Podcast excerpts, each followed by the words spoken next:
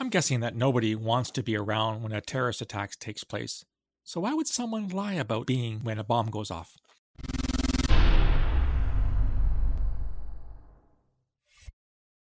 Came across a fascinating story in the New York Times just a few minutes ago. This is uh, April the 22nd, or Happy Earth Day. And it's about a, a terrorist attack that took place in New York City in December of 2017 by a man named Akayed Ullah, who lived in Brooklyn. He uh, created a bomb. This would be a suicide attack against the New York Metro. He went to the Metro early in the morning and detonated the bomb. This is during rush hour. And to quote the New York Times article, authorities have said nothing short of a, it was nothing short of a miracle that the, the, the, the Mr. Ullah, who was an immigrant from Bangladesh, did not kill anyone. The makeshift bomb malfunctioned, seriously injuring him and sending shrapnel into the leg of a nearby nearby pedestrian. Two bystanders partly lost their hearing that day, and others were traumatized uh, and suffered lasting emotional damage. Well, uh, yesterday, sorry, today, April 22nd, he was sentenced to life in prison by a New York judge. Why am I bringing this up? I was in New York City on the day of that attack in 2017. I was attending a conference uh, in the Big Apple, and I was only a few blocks away from the attack when it took place. I wasn't in the metro, but I found it kind of interesting that somebody who worked in counterterrorism, as long as I did, was actually present in a city when an attack took place.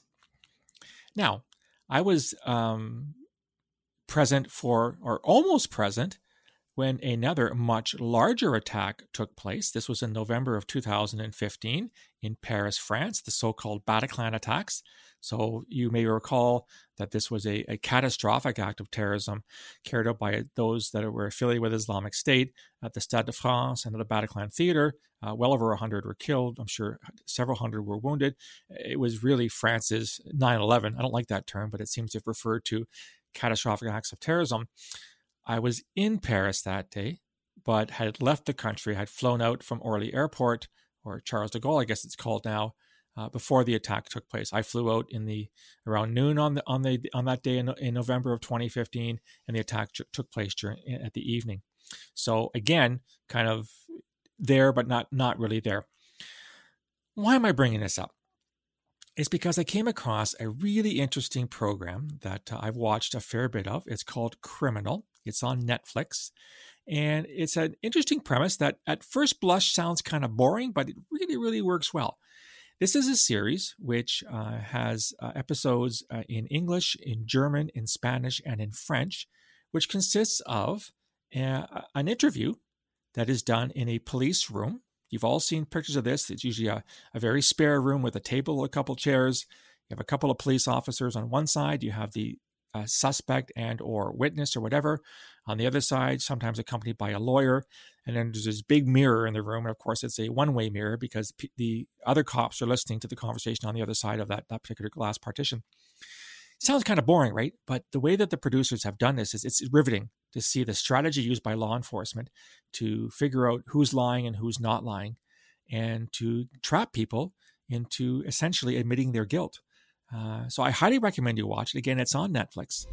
Parce qu'elle n'était pas au Bataclan. J'y étais là-bas. Espèce de salope de menteuse.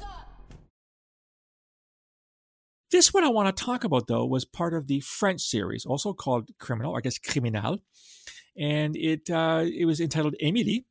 It uh, aired in 2019. You can find it on Netflix, and it's the story of a young woman who has been brought in by law enforcement to recount her experiences at the Bataclan terrorist attack in 2015.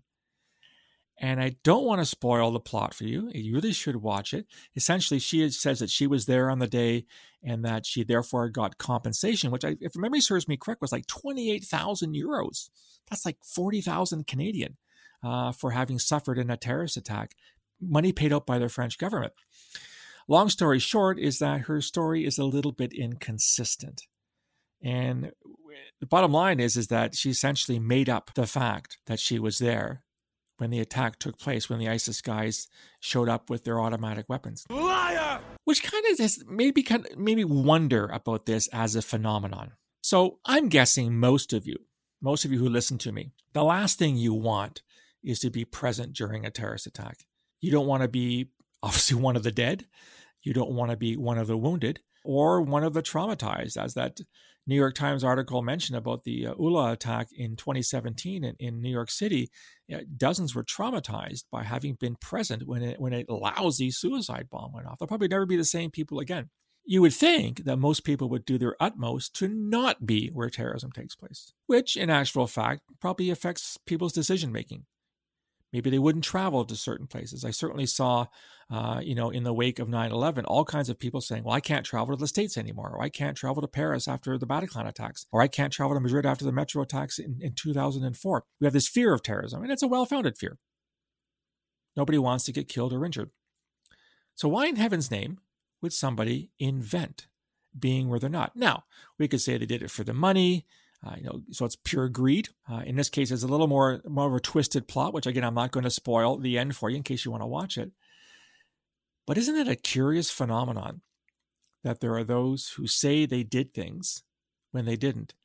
There's an analogous I guess, phenomenon where police have to deal with individuals who claim to be serial killers, who claim to have committed horrific crimes. Liar! Is it a psychological issue? Are these people simply seeking attention? Do they want to become more important than they really are? Are their lives really boring? And this is their one chance of the, you know, for their Andy Warhol 15 minutes of fame? I don't know. I, I find it really, really curious that in this case, um, this woman would lie about uh, where she was and, and what happened to her. And in some ways, this might be, you know, this whole post 9 11 terrorism on the brain thing that we have. As I've said on many occasions, terrorism was a blip on the radar, if that prior to 9/11. Not to say that it didn't exist; it certainly did. And you, you can you know look at my recent book, The Peaceable Kingdom, looks at terrorism in Canada from Confederation to the present. So from 1867 to the present day, we've had all kinds of terrorism, but it's pretty, you know, hit and miss. It's pretty sporadic. it Doesn't happen on a regular basis, at least not in, in most Western countries. And yet we've had this obsession with terrorism since 9 11, since those catastrophic attacks in which 3,000 people died. No, I'm not a psychiatrist. I'm not a psychologist. I'm a doctor, not a decorator. But I'm wondering if this constant coverage of terrorism that we've been inundated with for the past 20 years has affected the way people not just view terrorism, but view the threat of terrorism. And in some cases, people want to be part of this new thing, this wave, this trend. Am I making too much of a, of a thing here? I don't know. I'd, I'd love for if those of you with psychological backgrounds to maybe weigh in on this. But I just found this, it was fascinating to see this episode and how the law enforcement officers determined through really good, you know, legwork. Basically, they, they beat the pavement uh, and found out that, you know, this woman's story was in fact embellished. So I highly recommend you watch this this episode of, of Criminal, again from 2019 on Netflix. And I'm going to keep an eye out for this in the future for people who talk about terrorism from an experiential perspective and their stories may not be quite as accurate as they maintain. So what I told you was true from a certain point of view.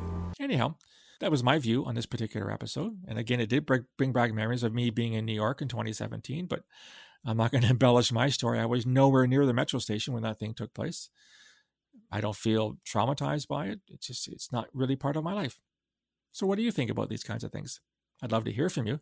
You can reach me on email, borealisrisk at gmail.com, or on Twitter at borealissaves. You also find me on LinkedIn and on Facebook. If you like the content, want to get more, go to my website, borealisthreatandrisk.com. Hit the subscribe button. You'll get a free daily digest of all the information, all the quick hits, the longer Canadian Intelligence A podcasts, the blogs, Today in Terrorism, etc., etc. You'd also find a link there for my new book, The Peaceable Kingdom. It's only $25 Canadian plus shipping and handling. I'd love for you to obtain a copy. It's self published. You can't get it in bookstores or, or off Amazon. And it's a story of terrorism in Canada throughout its history as seen through the eyes and ears of the women and men who actually worked in counterterrorism. This is not an academic book. This is a book about people who worked at the coalface in counterterrorism over the past 50 years. I'd love to hear from you. I'll talk to you again soon. But before I leave you, of course, I always leave you with a Hardy Boys um, bit of wisdom from the Hardy Boys Guide to Life. And this one says, very apt for for career for those who are looking at a career in security intelligence. So let me get my glasses on here. So often, when a young man joins a group of hoodlums or racketeers, he's blackmailed for the rest of his life, even though he tries to go straight. the best way to avoid such a situation is never to get into it. Sage advice for those of you seeking to become intelligence officers or analysts, joining the Hells Angels or Al Qaeda or ISIS or Atomwaffen is rarely a good idea. So don't do it. I'll talk to you again soon. Until then, stay safe.